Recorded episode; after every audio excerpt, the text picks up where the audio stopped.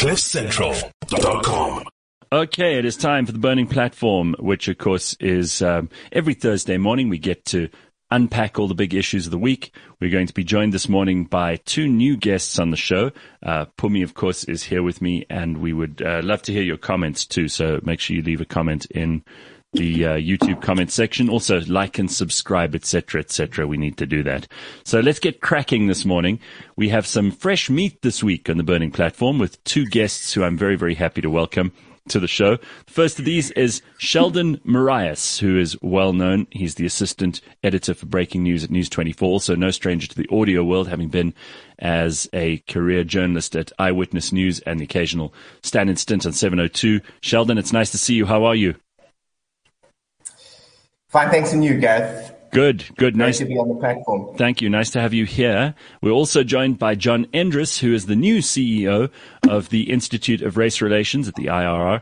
He's uh, previously worked for the Friedrich Naumann Stiftung and is one of the founding CEOs of the Good Governance Africa Advocacy Organization. It's very nice to see you, John, and thank you for joining us this morning too. Morning, everyone. Thanks for having me on. Good, good. All right, listen, guys, there's so much to get into. I don't want us to waste a single second of this.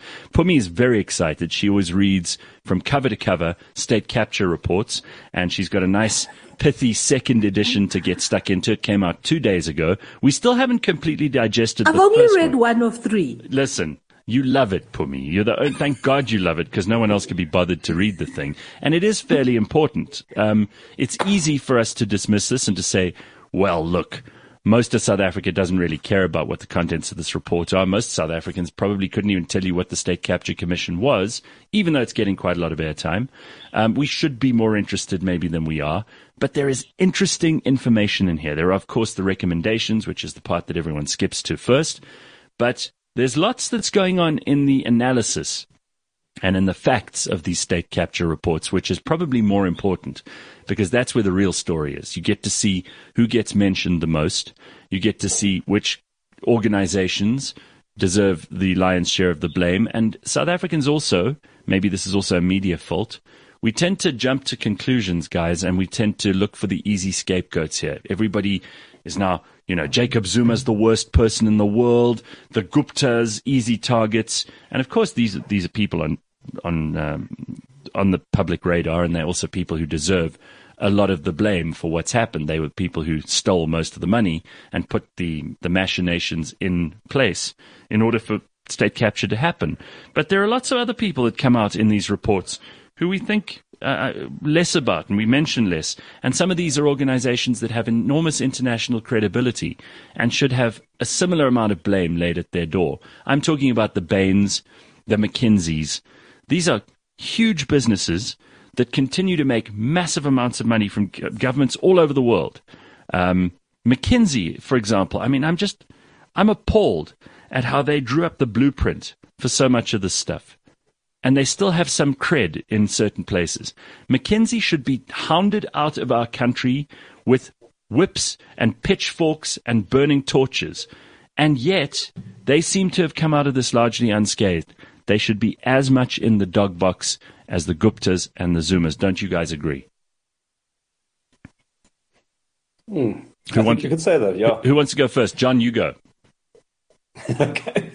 Yeah. Um, so I think you, you, make a good point because the focus is very much on the on the government side of the um, the corruption and the shenanigans that went on um, during state capture. But of course, there are always two parties to uh, a scandal like this. And as in many cases in the past, I think we see that big business um, really demonstrates quite a low level of qualms about getting involved in these kinds of, of acts. Uh, and the McKinseys and the Bains have been quite prominently mentioned in these reports. Um, I think some some large auditing companies were also um, fingered at earlier stages of state capture. Mm-hmm. And what tends to happen then is that they uh, say that they'll do some internal investigations. Uh, maybe they'll they pay back some of the fees that they collected from the state uh, with interest, um, and then they hope that that will absolve them. Mm. I don't know if that's quite enough. Um, you know, would that be enough if it were um, a, a, smaller company, or is it enough if it's a, a government department? Yeah, good questions. Um, unfortunately, there's not enough, enough curiosity around the answers. Uh, what do you think, Sheldon? I agree. Um, I agree in, in, in, both your your um, characterization of it, John's description of it as well, that, you know, corruption doesn't happen in a void. Mm-hmm. You know, there's, there's usually two parties in this, in, in this instance uh, of, of state capture. There were numerous parties involved. And we had the, you know, McKinsey paying back uh, some of the money. Uh, Bain is in the spotlight at the moment um, due to its, its, you know, the, the findings that have come out against it. I think one of their uh, partners at the stage, you know, was simply relocated elsewhere, you know, um, and then yep. saying, you know, our findings, our independent findings were that, you know, all was above board. You know, nothing yeah. went wrong. It was this one person who happened to meet the president um, quite a few times in a very short period of time. Yeah. Um, and, and there isn't enough, um, I suppose, there, there isn't enough action while the coverage may be there and, and the media by, by, you know, by, by all accounts, you know, needs to also take some responsibility here because it's easy to focus on the political figures, on the Gupta figures. Mm. Um, and while a lot has been done, you obviously need to hone in on that. You know, explain to people who these characters are, how it all happened, and why it was important in the concept of, of state capture. And then there's obviously the prosecution. You know, there has to be some sort of, of, of repercussions, whether it's uh, judicial, whether it's in, you know, some sort of uh, internal um, sector, sector uh, um, actions, but there has to be. Yeah, I just I, I, look at the way that the the business case for so much of what happened at, and obviously this this part of the State Capture Commission is the, the reports is all about Denel, Transnet, uh, other state-owned enterprises. Um, a lot of the of the business case for state capture was made by these international consulting firms and they seem to have become invaluable to the process. Like none of it really could have happened if it was just bad apples in state captured you know sort of positions uh, comrades who'd been deployed to these positions and a president who was who was greedy and a, a bunch of businessmen like the Guptas who were greedy. It also needed these guys in the middle to oil the wheels, and I find that they seem to be getting the least share of people people's um, ire, and they probably deserve a whole lot more. Pums, what do you think? No, you, you know, I think that there's there's definitely a beginning of of the boil. Like mm. people are actually beginning to boil around these things. But I, I, and I'm so glad you're here with us, Sheldon, today because often we have these conversations and you mentioned it also about coverage and that mm. media tends to then be beholden to like the big names. And, and I'm wondering what happens in the newsrooms. It's nice to have somebody who actually like is in the newsroom, in the behind the scenes. I'd love to hear what happens in the newsroom that when a report like this comes out and to the eventual stories that you pick to put out there?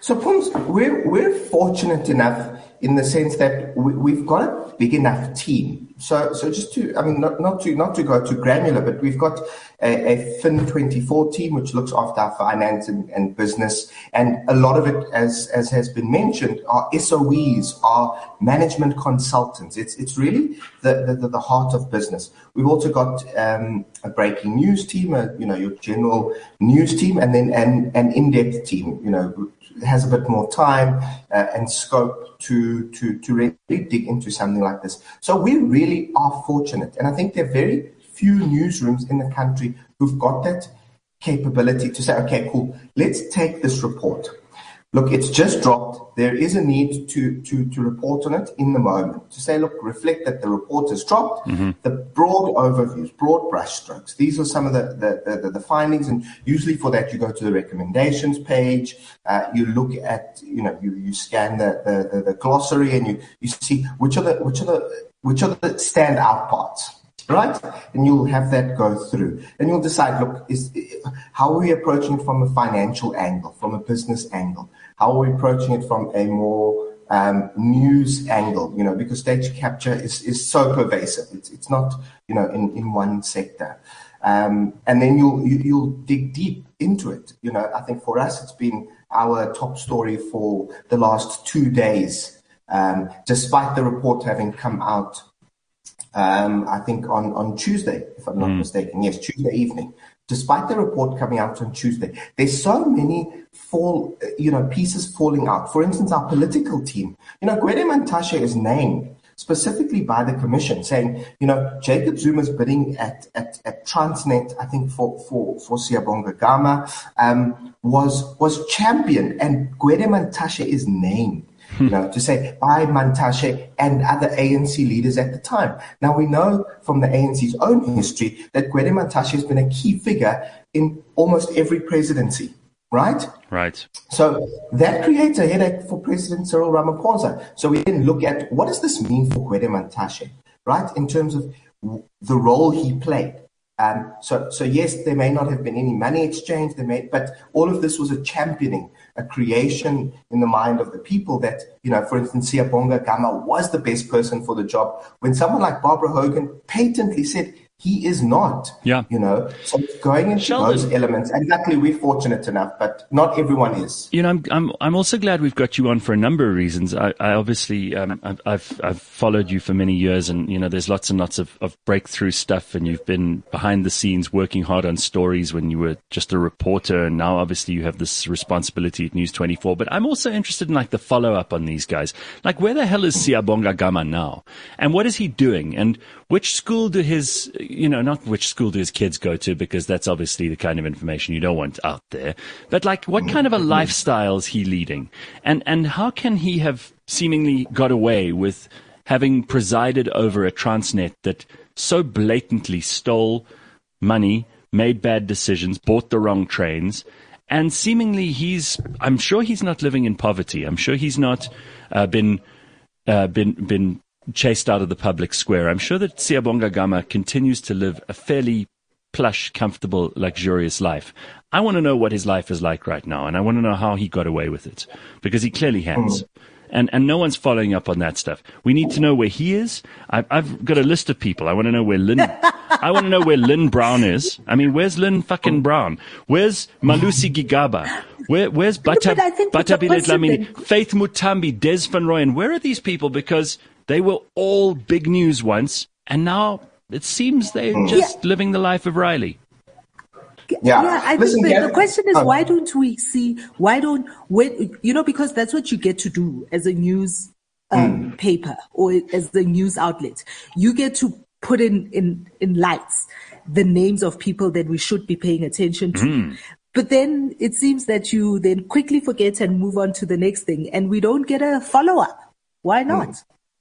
Look, I think I think let, let, to to take that first one on the chin. I think we don't do enough uh, as the media, and obviously as speaking as News 24, we don't do enough follow-ups. You know, years down the line. You know, where whatever happened to to this person, and mm. something we you know we try and do, and we definitely you know take take take that that that feedback. I mean, I had that same thought about Lynne Brown, and you know, yeah. reading the, the the story on her yesterday. So that's definitely something we can do better on. You know, um, one of the reasons we may not always get to it is just because the news cycle sure. then just moves. So, so some of those people are in parliament. But know, I'll tell you, you're in charge of the news cycle. I'll guys. tell you what, but, you but, are in charge of the news Sheldon, cycle. I mean, listen, it's also an opportunity because we know, wasn't it Siyabonga yeah. Gama who, where they, they went to a site where they were building a house for him? Was it him? And he, he got all aggressive and chased people away and threw rocks at the at the journalist. It was one of those guys at Transnet, as I recall um, who yeah. got who got very yeah. defensive because he was building a huge and very expensive house on an extremely expensive piece of land in Pretoria. Now, I I mean, there's there's an opportunity here, obviously, because these guys are going to be horrified that you're still interested in them, and they may react very badly, and that itself becomes a news story. So there's some there's some meat on the bones here. I'm just saying. Guys, uh, like a true news editor, uh, Gareth. Um, meat on the bone. No, but I, I, take I take the point, and I think it's it's it's, it's valuable uh, criticism um, of of how we sometimes quickly move on and you forget about the Siyabonga Gama. I'm, I'm not, and today it's let me someone else. You know? I'm, I'm, not criticizing you, and, and the whole news cycle is not your responsibility, uh, Pums. I don't think that's fair. But I, I do think no, there's, there's an opportunity. There's an opportunity. Yeah. Media is, is in charge of the news cycle yeah. because no, they get to choose. Yeah, you get to choose what we see and what we don't see, which mm. then also leads us to why don't we have the conversations about the banks? I mean, mm-hmm. all of these people They were bank. They were doing they banking. Receive this money Yeah. in bank accounts. They transact via bank accounts, and nobody is having a conversation about how complicit Yep. the banks in this country and internationally have been. Absolutely. In this entire state capture thing. I mean, you, Gareth, Right. if you want to like do something at the bank, you almost have to produce your breathing grandfather in order to prove you are who you are. And yet, why aren't we having that conversation? All right. So, John, I want to ask you a couple of questions quickly. Um, first of all, let's just talk. You, you've just taken over at the at the Institute of Race Relations. You guys publish all kinds of interesting reports, and um, I'm sure you have a, an, an agenda of things that you want to achieve there. Let me just ask you, as an observer and someone who's been in, in the NGO world, you were with the uh, the Naumann Stiftung before this. Um, what what are your feelings on these coalition governments down the line? I've noticed that Action SA is falling apart, just like Cope did uh, not so long ago. I know Herman Mashaba hasn't resigned from the party, but he's resigned as a member of the Joburg Council. We know Makhosi Khoza has uh, got her problems with them at the moment. A lot of people who voted for Action SA must be feeling exactly like I felt when I voted for Cope all those years ago, when Mbhazima Shilowa and um, and and who um, M- uh, Terror. Masiwa, Masiwa were busy fighting Terror. with each other. W- what's your take on, on Action SA and on coalition governments that we were all so hopeful would figure a way forward in these municipalities? What do you got to say about those? Oh, this was great timing, Cliff, because I had a, a house alarm going off next door just stopped. So I'll, I'll take this gap to, No problem. Go to for come it. into the conversation. Thanks. Um, yeah, so I think firstly, the coalition governments, um, that is not just threading a needle. I think it's threading a whole series of needles trying to get to them to work. And I think they've made it far further than we had any hope um, of expecting. Um, Okay. You know, the, for, you know, for, for the DA-led coalition government to come into power in Johannesburg, I think surprised them as much as anybody else. Um, that that was a surprise. Um, then being able to get some of the votes through, despite all the, the shenanigans of the ANC and the EFF, is quite impressive. Um, so they've threaded a few needles, but there's still a whole row of needles leading off into the distance that they still need to thread. Um, so far, they've done really well, I think, um, and I hope they continue doing so because they are a, a pilot case, a, a test case for what might happen in 2024 if um, these coalition parties manage to cobble together enough votes to challenge the ANC EFF coalition at the polls. Um, so what they're doing, the importance of what they're doing goes far beyond what happens in the cities like Johannesburg and Tshwane and Ekurhuleni. It really has um, national importance. Um, So we're watching very closely what's happening there. In the case of Action SA, um, I think it is too soon to write them off, um, but I do hear um, and also feel the echoes of the past in, in seeing some of the squabbles occurring within the party. Um, I sense that there are some differences of opinion between um, Herman Mashaba maybe and some other members of the party. Uh, for example, around his uh, friendliness with the EFF, which I'm not sure everybody else in the Action SA shares.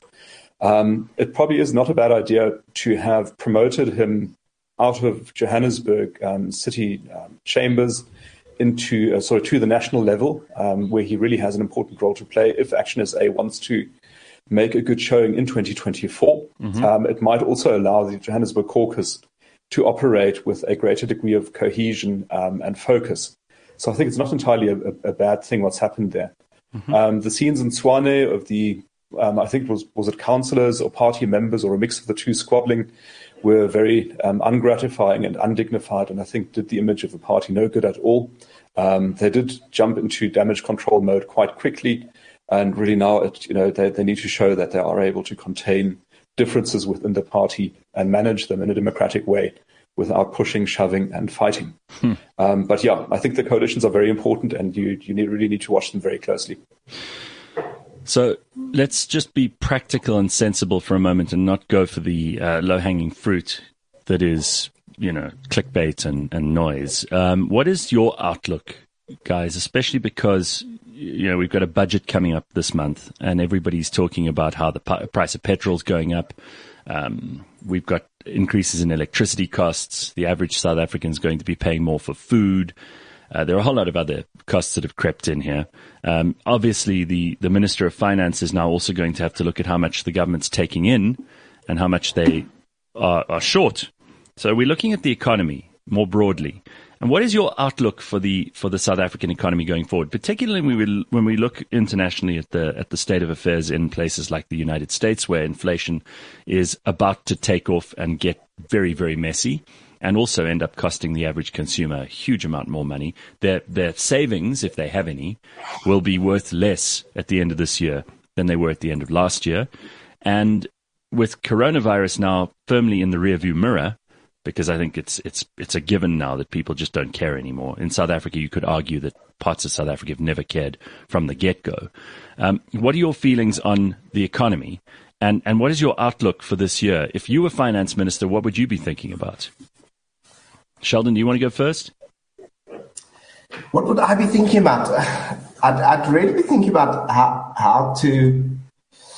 I think we've got a massive infrastructure problem. Um, besides Eskom, our water infrastructure is mm. is um, is creaking and about to to go. Our roads, maybe not. Well, there, there's the obvious, you know, in terms of potholes, but in terms of networks and the fragility of the of the infrastructure, getting goods up from our ports to to the rest of the country, um, and having goods move around, especially because our rail system, you know, that's another infrastructure yes. problem. You know, so I would I would get the infra. I would I would look at how do we get infrastructure going because without infrastructure, you know, you can't do anything. Anything without water, electricity, being able electricity, being able to move your goods, all of that is is is is moot. You know, this is this is just a this is just an observation, but you started on the expenditure part rather than the income part. I mean, what what, what, do you think that the that the minister is toying with the idea? And John, I can see you smiling about this too, Phumi. Um, toying with the idea of, of increasing VAT, increasing taxes, um, playing with the petrol price and those levies, because obviously people are on the bones of their backsides at the moment. We've got massive unemployment. We've got all of these underlying problems in the economy that are not going away. Before we get to spending, which I think is a valid point that, that Sheldon's making, especially in respect of infrastructure, which we do need to look at. The maintenance of infrastructure or the lack thereof is probably part of the reason we are where we are. But what do you think about the income side of things and, and what the minister may be plotting in terms of getting more of our money into his pocket? Mm. Well, I think if, if you think of the old cartoons where sometimes the character would head into a canyon with narrowing walls hmm. um, and then finally get stuck wouldn't be able to go forward and backwards. I think that's more or less the situation we find ourselves in in South Africa. Right. Um, because both the expenditure side is almost impossible to cut and the revenue side is very difficult to raise, um, short of windfalls like we've experienced during the past year, thank to, uh, thanks to strong demand for commodities. But I think otherwise, you know, the tax base is pretty much tapped out. Um, we saw some statistics on the top two income categories in the in the tax statistics declining by around 10% number of taxpayers uh, in, in the past year.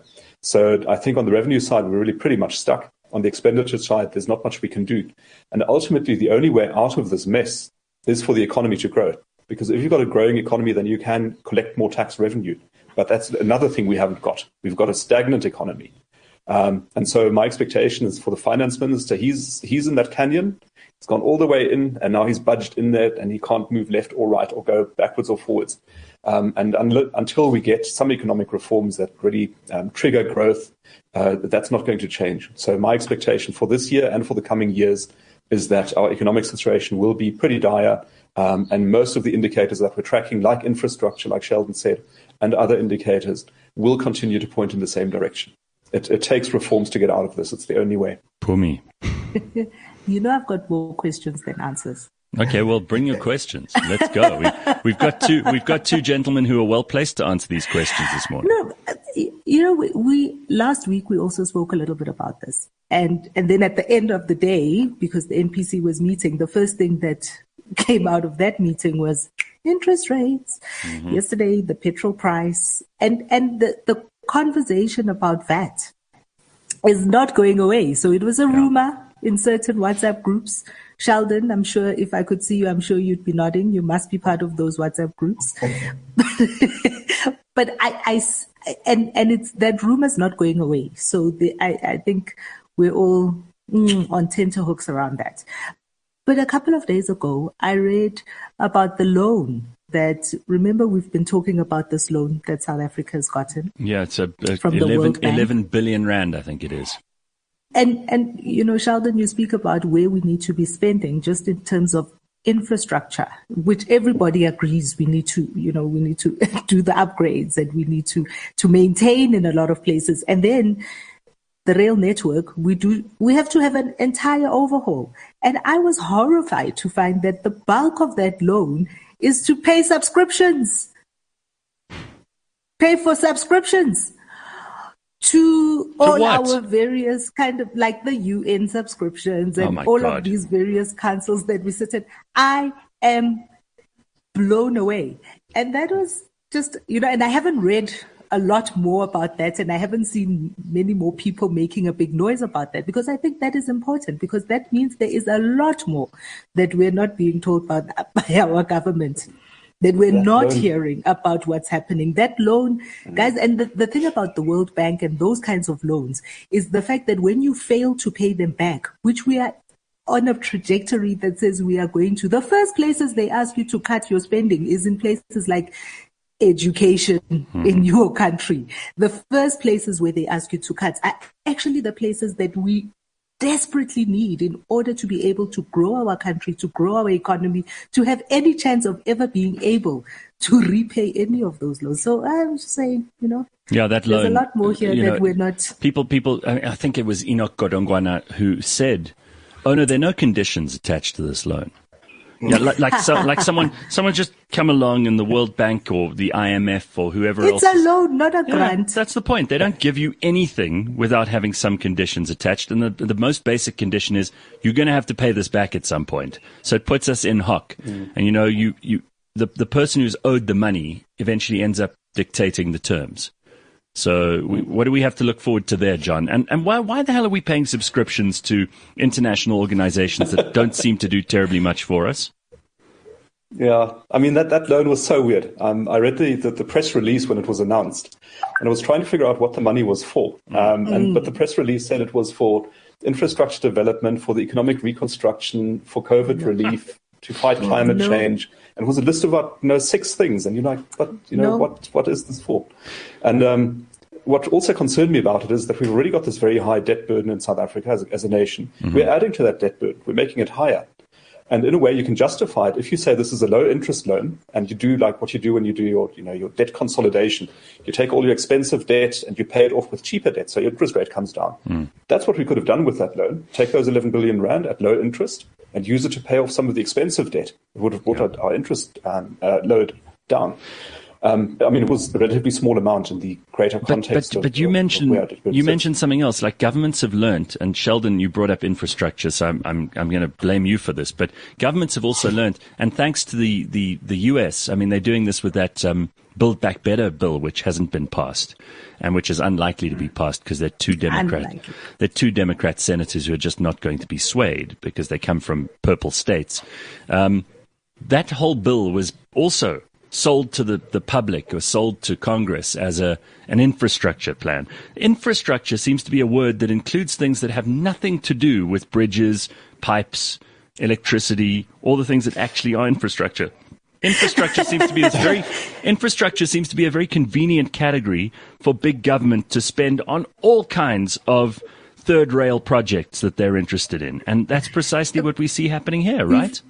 Before you answer, Sheldon, I don't have many uh, Margaret Thatcher favorite quotes, but this one is one of my favorites that, you know, governments talk about infrastructure where the rest of us just drive on roads. exactly. Yeah. It's true. It's, it's, you know, you've distilled it quite, quite, quite perfectly. It's roads, it's bridges, it's, you know, it's, it's things that get your, your water. Um, I think, you know, where, where there's a stimulus problem, you know, creation of an infrastructure bill is government's hope that, you know, through spending, we will we will grow the economy. Because you're, you know you're, you're hoping that businesses will legally it's stimulus. win win win, win, win, win tenders yes and and stimulate the economy through other means as opposed to the, through the well in the US's case through the Fed you know this is through government spending it's large how, spending so trickle down effect. What how, what what you hope for is that there's a, a trickle down effect. it's a hope. It's a hope You know. Well, um, I'm just. America I'm, hasn't got to that I'm stage. tired of hearing this. What government need to do if they want to stimulate the growth that John's talking about is get out of the fucking way. I mean, why are we still having this conversation? We have so much red tape. If you want to start a business, if you want to employ people, it's so damn difficult at the moment in South Africa that no one wants to. They'd rather do it across the border, either in, you know, Botswana or Namibia or frankly, Zimbabwe at this point, because you probably have less red tape involved. And if not that, you, you start your business by registering it in Mauritius so you don't have the tax burden that South Africans have to put up with. So there's a no-win situation for people who are the only people empowered to start the economy up and to grow it, small business owners. Big business, is already in league with government. We know that, right, John? Just nod your head if you agree with me. Big business in league with government. Yes, Cliff. The, the, the trade unions in league with government. We, we're hemmed in by all these people who say they're going to manage the economy, and they have already proven over the last 20 years that they cannot manage this economy. Get out of the way. Let small businesses do their thing. That's the only way we'll grow it. That's the only mm. way we'll be able to pay for all your bloody thieving. Well, I think somebody needs to speak up in defense of infrastructure because I, I, I, do love infrastructure. I think it's wonderful. And I love All railways right. and Let it be you. Let it be you, John. Go ahead. Get yes, it. infrastructure get is great. Exactly. Okay. I'll, I'll, tell you why. Um, so there was a, a, very good report in 2005 from the Free Market Foundation called Habits of Highly Effective Countries. Hmm. And I recommend that you go and read it. You would expect that the Free Market Foundation, doing its research, is going to come to the conclusion that uh, the state should do pretty much nothing, and you know the private sector should do pretty much everything. And that is sort of a very you know market friendly way of looking at things. I'm very sympathetic to that. But what they did find is that there are a couple of areas where state spending can actually improve economic growth, which is ultimately the, the outcome that you want. And one of those areas is infrastructure, another is health, and another is education. So you know if you if you're getting bang for buck in those areas, that does actually pay for itself. Um, but um, you know, as, as I think Sheldon you've pointed out, this is not quite the situation we're in. Um, we have this very strong suspicion, as South Africans of long standing, that large amounts of money being spent on infrastructure are going to end up in the wrong pockets, and we're going to end up with bad infrastructure. You know, they're going to save on the tar, they're going to save on the trains, they're going to buy the wrong size of trains the power plants will be too big and they won't start working. And we see it across the board. You know, right. we're spending so many billions on infrastructure, we're just not getting very good value for it. Mm-hmm. Um, and I think, you know, that's a sign of just state dysfunction really in South Africa. All right. Let's look at, um, let's look at some other things because there's, I brought this up with Phumi this morning. There's the census going around. Now, I'm, I'm never excited. Going around. Well, it's starting today, right, Phumi? Like we can, we can, fill it in online if we want to uh, fill it in online, or we can wait for them to come knocking on the door.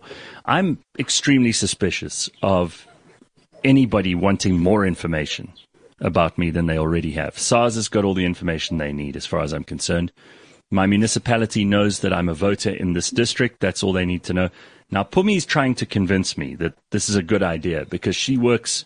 You know, you explain your, your, your situation with the KZN villages and the water that you're arranging for them, and you work with NGOs, and you need this information, the census information, so that you can figure out how many people live in this area and how many people you need to figure into the equation. But I don't talk like... about that infrastructure planning. Yeah. How many schools? Okay, fair enough. But I don't like the idea Hospitals. that somewhere in all of this census stuff is written, and Phumi only dropped this in right at the end. She says, "Oh, but you have to." comply. It's like the police. If they come knocking on your door, you have to let them into your house. So do I have to do this and should I be suspicious of it or am I just being rebellious and childish? Childish. I've had my go, guys. You, I've had my okay. go. You, you, you, it's your turn to try and convince him. you might, my, my two cents is that um, in addition to being a lover of infrastructure, I also love data and statistics. Um, you may know the Institute of Race Relations publishes a 900 page compendium of stats on South Africa every year. Um, it's an amazing thing, and that wouldn't be possible if you didn't do data gathering, including in censuses. Um, also, when I was with Good Governance Africa, we used to do African statistics, and it was always terribly disappointing when you got the statistic from a country you saw that last been updated in 1970, and you're like, but hell, we don't even know how many people live in that country. You know, you don't even properly know the size of the economy. You don't know how well they're doing. You don't know anything about them, and, that's very disappointing do want to know things about the world. Mm, so I'm taking part in the census for that, you know, because I, I benefit from what they're doing. Sheldon, and, what, do you, what, what, what do you say? And, and Pali Lehohla were actually quite instrumental mm. in creating an Africa-wide statistics council so that there were more censuses done, censuses done yeah. across the continent. And, and so that we're able to even last week I was saying, because what what we actually want, what growing a South African economy looks like, is it also looks like all our neighbors being functional, so that we can grow mm. the number of people that are available to be customers and consumers and business partners, and that's what we need. And statistics is part of how all of that happens. Sheldon, any okay, com- Sheldon. anything you want to add to the census? I mean, have, have you already gone on and put your info in? I, I wouldn't go go so far as as, as, as calling you names, Gareth. I mean, so so let me just put that that out there. I mean, I think you know, no, but on a serious. Okay, a you serious, can come back on the show. Yeah, uh, on a, on a, I think it, it, it, it is indicative of of you know uh, privacy of, of our of our information, and as you know, government has enough of our information. Yeah. Um, although, and, and now I'll be the, you know, the, the, the newsman who sits on the fence, although, you know, the, the, we do, we, we've got a dearth of data in, in, in South Africa and Africa, and we need to fill those holes for us to build on top of that. I think there's a lot that we simply don't know because we, we, we have a lot of people who are either, you know, are, are away from centers where naturally data and technology gather you know, and, and hence are unseen. And I think that's that for me is the important part, you know, as we said, you know, so you could understand how many schools we need in a certain area, um, and, and other type of projects within limits, you know, in, in, in terms of, you know, what, what people feel that government is sharing with them, you know, um, I think there's a, there's a genuine concern in this, in the age that we're in about, you know, what's being done with all this information. How much do they have about it? How much? Why do they need all of this? Oh, um, although I do want to say, you know, Gareth, one of the things that even with the comment that we saw this morning when we were talking about the census and the information gathering, mm-hmm. is what what you are displaying and what you are showing is you're showing the kind of breakdown in trust that the South African populace actually has with our government. And this is, this is the, the blowback of things like corruption, of things like non-delivery, of things like not, not holding the executive accountable, people yeah. not being, you know, on, on not having justice delivered on many different levels, whether it's with corruption or whether it's with crime itself. What, what what this is is you is indicative of that is there is a, a fundamental breakdown in our society mm. of what we believe in, in, in our government will can should do and what our part of that contract is you see by not upholding their part of the contract what they what they have done yeah is on the other side people like you and all yeah, of the, I, the, I, I don't want to help. I don't want to help anymore. Yeah. That, that's what it is. Well, it's, it's a breakdown of that contract. I, and, I, and unfortunately, what that is, is it also then shows that the rock and the hard place yeah. or that narrowing, I think that the, it's, it's a, a, really lovely analogy. That narrowing passage mm-hmm. is really where we are. We're, we're so far down that, that line because it is a, well, John, it is a two way. You sent this to me. I feel, you know, I feel somewhat reprimanded by the three of you. But um, here's a book that, that John actually has alerted me to by Morten Jerven, which is called Poor Numbers: How We Are Misled by African Development Statistics and What to Do About It. So this is a book that anyone who's interested in this subject may want to read. And thank you for sending that to me, John. I'll have a look at that um, because again. If we're not going to get the right information, how are we going to be able to address the problem? Fair enough. I'm I'm going to consider myself reprimanded. Okay, so a couple of other things on the agenda. Let's just talk about. It's the... not reprimanded. No, no, no. It's right. It's fine. We, I, have I, we swayed boom. you? I'm, I'm not. I'm not hurt by this. He's more enlightened. Yeah. I'm, there we go. Uh, you guys are all number crunchers. You enjoy this, so I, uh, you're, you're, better at this than me. And I'll take. Also, where take do we find that 900 page compendium? Yeah. Well, there um, we go. yes, Phumi wants to read it from cover to cover. That's how she is. Can we get it off your website, John? Um, yes, you can get it off the Center for Risk Analysis website, um, mm-hmm. cra-sa.com.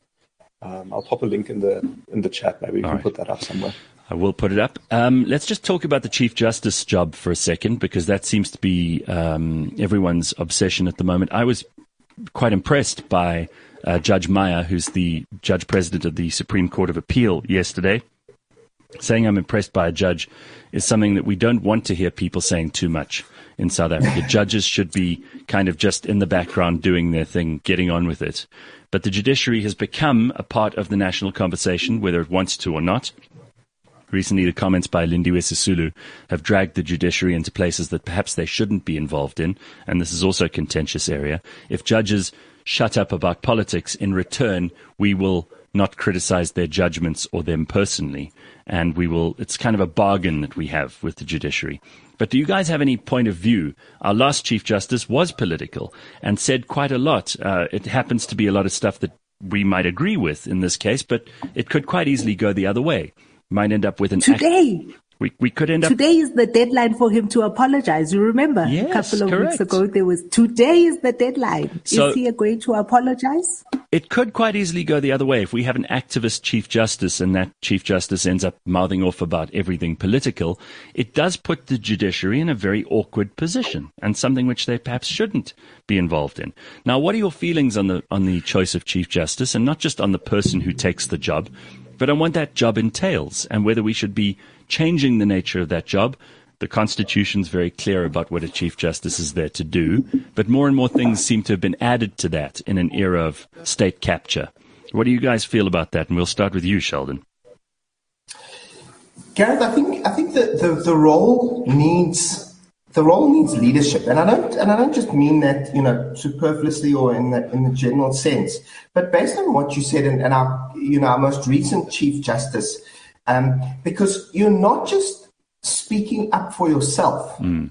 right? And I mean, some people even raised um, the Deputy Chief Justice or Acting Chief Justice Raymond Zondo's press conference in reaction to to to Lindiwe Zulu as as Sisulu. raising it as one such action to say should should you be doing that because you're not only making your job harder but the people that you're ultimately leading. So they, they, they, their judgments are called into question. And we know, you know, you, there are certain sec- sections of, of our society who, you know, as soon as a judgment goes against them, oh, the, the, the judiciary as a whole is tainted. There's, Yeah. there's, you know, there's, there's cash exchanging hands. But if it goes in, in their favor, you know, oh, great, great judge.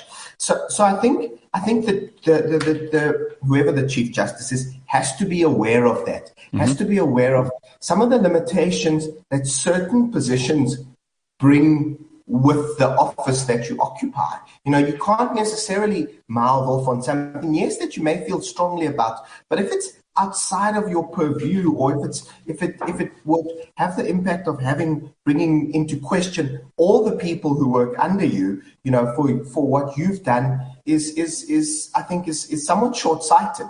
Um, if it's defending the integrity of the body, I think that you know you've got more leeway and more scope, um, and I think the judiciary has come to play such a critical role in saving South Africa, as we've seen in the in the last uh, ten years. Yeah. So, so and, that and certainly, I think, has has elevated the position. But in doing that, it's not a, a free for all. You know, you can't just go out and, and mouth. if, if you certain, you know, if, if there's, you there's, if there's you'd ask sectors. people if you'd asked people who Arthur Chaskalson was back in I don't know 1995 six they would have probably not been able to answer you and he was a great chief justice he was our first chief justice maybe they would have recognized him from the swearing in ceremony of Nelson Mandela but he never commented on politics and I thought that maybe that was a better model obviously you know as state capture rolled round it was it was incumbent on everyone in the various branches of government to state that they were for or against. And Chief Justice Mogoeng Mogoeng, to his credit, uh, took a stand. But I don't know if that's what we want as the de rigueur policy of, of any Chief Justice. What do you say, John? Well, I think you know we, the separation of powers is very, very important in making a democracy work. Um, inevitably, there'll be some blurring of the boundaries between the, the politics and the legal system. I think that really can't be avoided. And it is, sorry, is that noise coming from me? Yeah, it is, it okay, Um, but it is a in, in a way it is a fiction that you can maintain complete neutrality and, and isolation of the legal system from the politics. Can't really do that. But I think it is important to maintain that fiction and to come as close as possible to the ideal. And in that sense, I think it is better if judges refrain from commenting on the politics, because just consider the situation where you know a case comes before a judge who has made pronouncements that lead the one lead uh-huh. the one way or the other. Um, mm-hmm. You'd be worried about whether that judge was going to give you a fair trial and a fair hearing. Um, so judges really need to reign above mm. the fray, and I think they do need to stay out of the politics. Um, it's not just the politics. It's not just the politics. Judges should refrain from drawing any type of attention to themselves and their views on anything. Not even Big yeah. Brother. Yeah. Because cases might come before them. Mm-hmm. And, w- and when you have been publicly cited as stating a particular thing, it is very difficult for us to then believe that mm. you have been impartial that you have weighed the you know the merits of the case against the law. Yeah. That's just and, and, it was just I mean you know? I think Jacob Zuma used this a couple of times, didn't he? Yeah. He would sort of ask for judges to recuse themselves mm. because he thought he wasn't going to get a, a, fair trial because you know they'd said something about Zuma in the past. And I it's think the guiding light always has to be the law. It's DCJ that he was trying, and now it's the advocate yeah. that he's trying exactly. to right. Billy Downer. out of yeah. the case. But I mean, it's it's just and and that is it, it is for that reason that I think there is still a certain level of decorum that mm. that goes with the with particular professions, and you know sometimes you know social media fame is not what you are looking for. It's just just sometimes we don't want to be a TikTok sensation. So, yes. so I've I've driven this agenda on these these points quite hard, but you guys obviously have things that you want to talk about. So, uh, in the last sort of 10 minutes or so, Sheldon, what, what are you guys interested in in your newsroom at the moment? And, and what are the, the stories that you feel need to get more attention and, and that the public are most interested in? Gareth, I think the the one that, that that's come to, to light, and we saw it with the you know return of of well, as you you know put it, the the um, you know the de facto ending of of of, of COVID. You know, mm-hmm. back to schools. You know, lighter restrictions and the like. Right. I think is the return to schools and the impact that it's had. I mean, there was a fascinating report that that's come out, and um, you know, we reported on it this morning. But there's a whole lot more work to do. This there's getting onto the ground as well. Um, I think the return to school is so important and so fundamental to to to, to the fabric of society that what you've seen is potentially what you've seen is an, a further widening of that gap between the haves and the have-nots. You know, because due to you know access to technology, access to resources, uh, better better facilities, better teachers. You know,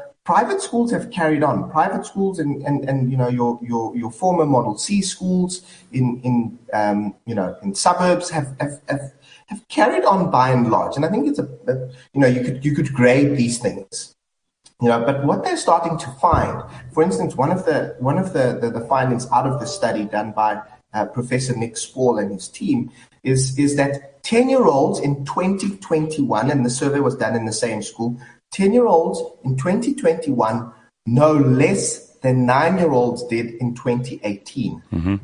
You know, and that's just one indication of the impact of COVID 19 and then obviously the subsequent handling of the education system. You know, there have been calls for quite some time to end rotational uh, teaching, you know, instead of going to school on every second day, you know, have all, have all the kids go back and, and rather work yeah. on on getting better well, protection. I mean, you brought it up, Sheldon, but I want to just refer back to something that I, I put up on the screen mm-hmm. earlier that Johns Hopkins University has just put out a new study that's concluded global lockdowns have had a much more detrimental impact on society than they've produced any benefit, with researchers urging that they're ill-founded and should be rejected as a pandemic policy statement. This is not surprising to me. I was anti lockdowns from the beginning. Are we going to get an apology from all the media organizations that were touting this as a solution to all of our problems and were hugely pro lockdown from the b- beginning? Even political parties, Sheldon. It's not just you yeah. guys in the media. And I, I use that, I, I, I, use that brush broadly, obviously. You know, you, yeah. you may have had, yeah. pers- you may have had personal opinions that were different. But are we going to get apologies from all the political parties, including the DA, who suddenly just before the municipal election said they were against lockdowns, but up to then had been completely with the ANC and all the other parties, massively supportive of lockdowns. All the media organizations telling us this is a good thing, getting experts on who would back that position. Now that we can look with the benefit of hindsight at this situation and see hmm. how damaging it was, you cite the, this, the situation with school kids, masks, all this ridiculousness that has put people back and has ruined lives and has caused job losses in the hundreds of thousands. Are we going to get anyone going back and saying, okay, maybe we got this wrong? Gareth, I think you know the, the, the, answer to that. I think it's it's un, I, I don't think there's going to be much introspection. Let's yeah. let's be honest. And where there is, you know, people may say and, and all of those groups that you mentioned. It was worth a try. Saying, it was worth. It was yes at the time. This is what we you know what what we thought. We've now we've now learned we've learned more and we you know we know how this disease impacts people and and you know what, what, how to balance balance off the the, mm. the hmm. the, health risks with any other risks that you that you may have so I, I, doubt that but i do think it is going to be fascinating and interesting and key for us to unpack that to say look you know, if this does happen again, and, and you know, there's been scientific do you, research. Do you think that, that this is well, does, Do you think this has affected your business? Um, do you think that the news business has lost credibility broadly? You know, if we watch TV news, there were all this alarmist stuff that was going on every night about the number of cases, which clearly in retrospect didn't matter. It was the number of deaths that we were really interested in. Hmm. Do you think there's going to be a cost to the media business in general in terms of credibility? Look, what I, what, what I think think credibility will, will, will, may well be, you know, you may need longer to, to, to, to, to see that, that impact. I do think though that what has happened is, I think people have been, have, have been, have been overburdened with the, the, the negative news. And, mm. and by negative, I mean, you know, whether it's reporting factually on death and, and things that were key to report on so that you see, you, you almost see trends following lockdowns and COVID. And once once COVID is is is is is, is no longer a factor. So let's say you're in fa- you're in you're in level one, you know, and and our, our um, transmission there. rates are really low, and, and life is open and flowing again. People want to go back to normal, and yeah. I think anything else is almost blocked out. So I mm-hmm. do think from that perspective, you can very much see the trends and you you know the data and the analytics all right. of it of it all. I promise I didn't bring you on here to have to uh, to drag you through that stuff. There was other stuff that we've covered that was much more important. no, but but John, no, before before we shut down this conversation and we've got like a couple of minutes left, what are what are your chief prerogatives at the IRR and what are you most interested in in terms of current affairs news research at the moment? Yeah, well, I think in, in terms of our, our, research agenda, what we're really interested in is uh, to continue to understand the South African environment and to come up with policy proposals that can help us get out of this narrow canyon that we're stuck in. Mm-hmm. Um, but in terms of, of a personal interest, um, and I think also an organizational interest, we're really looking at the global stage quite intensely. Um, in terms of very high asset prices in the United States, bond prices are high, house prices are high, equities are high. But if you look at uh, consumer sentiment, uh, was a, a, a, survey from the University of Michigan that came out this week, it's actually pretty low. And I think the reason for that is that American consumers are sensing that these markets are all too high, mm. and many of them are actually not invested in those asset markets. So they're being left behind by this increase in value. Um, that is a bubble, and that bubble is going to burst at one at some point, I think. And it's probably going to burst when um, rising interest rates drive down the, the value of those assets. And so this is sort of the big storm that we're seeing on the horizon, and that makes us worried about South Africa because we are, our captain of the, the, the ship seems to be carousing on the deck instead of yeah. looking ahead to see what's coming and you know battening down the hatches and doing all the other things that you have to do on a ship when a storm is coming. Well, the captain of this ship is, is, is certainly not someone who Phumi likes to hold in high esteem. She's a regular critic of our captain of our ship. Ah, not you, Pums. No, never. Um, and, and I think a lot of people are just disappointed in this guy. He's just so average at everything. Cyril is just such an ordinary, ordinary person. And, uh, you know, we love to demonize Jacob Zuma. And, and I'm afraid that too many people in the beginning of his tenure thought they could lionize Cyril Ramaphosa. He is just the most ordinary person that you could possibly wish to have in that job. He's done nothing impressive whatsoever. He's squandered opportunities through COVID and through taking over the ANC. And, and, and Pums, I know this is how you feel. Do you want to add anything else before we wrap it up? But Cyril still gets very good reviews, hey? From? People still write, people still write good stories about Cyril, still have a good story to tell. Who? He still gets, so, so, so yeah. Cyril still gets favorable reporting.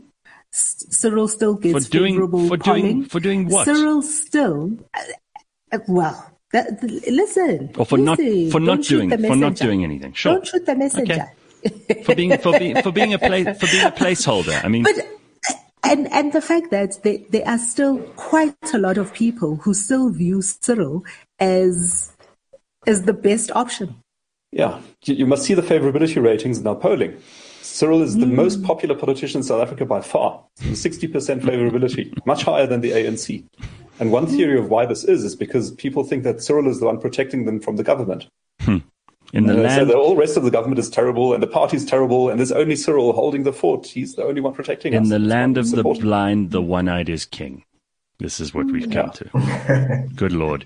All right, gentlemen, thank you so much. Sheldon, I really appreciate your time. John, it's great to, to have you on for the first time. Both of you, um, I'm sure we, we haven't heard the last of, of either of you, and please keep doing the good work that you're both doing in your, in your various ways, shapes, and forms. Just to throw this in, because John did send me the link. If anyone is interested in that huge report, Phumi, this is especially for you.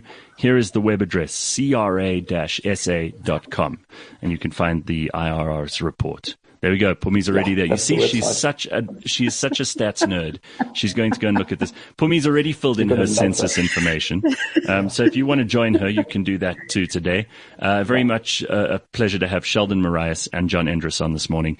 Thank you, gentlemen. Thank you, Phumi, and we will see you tomorrow, 6 a.m. bright and early. Cheers. CliffCentral.com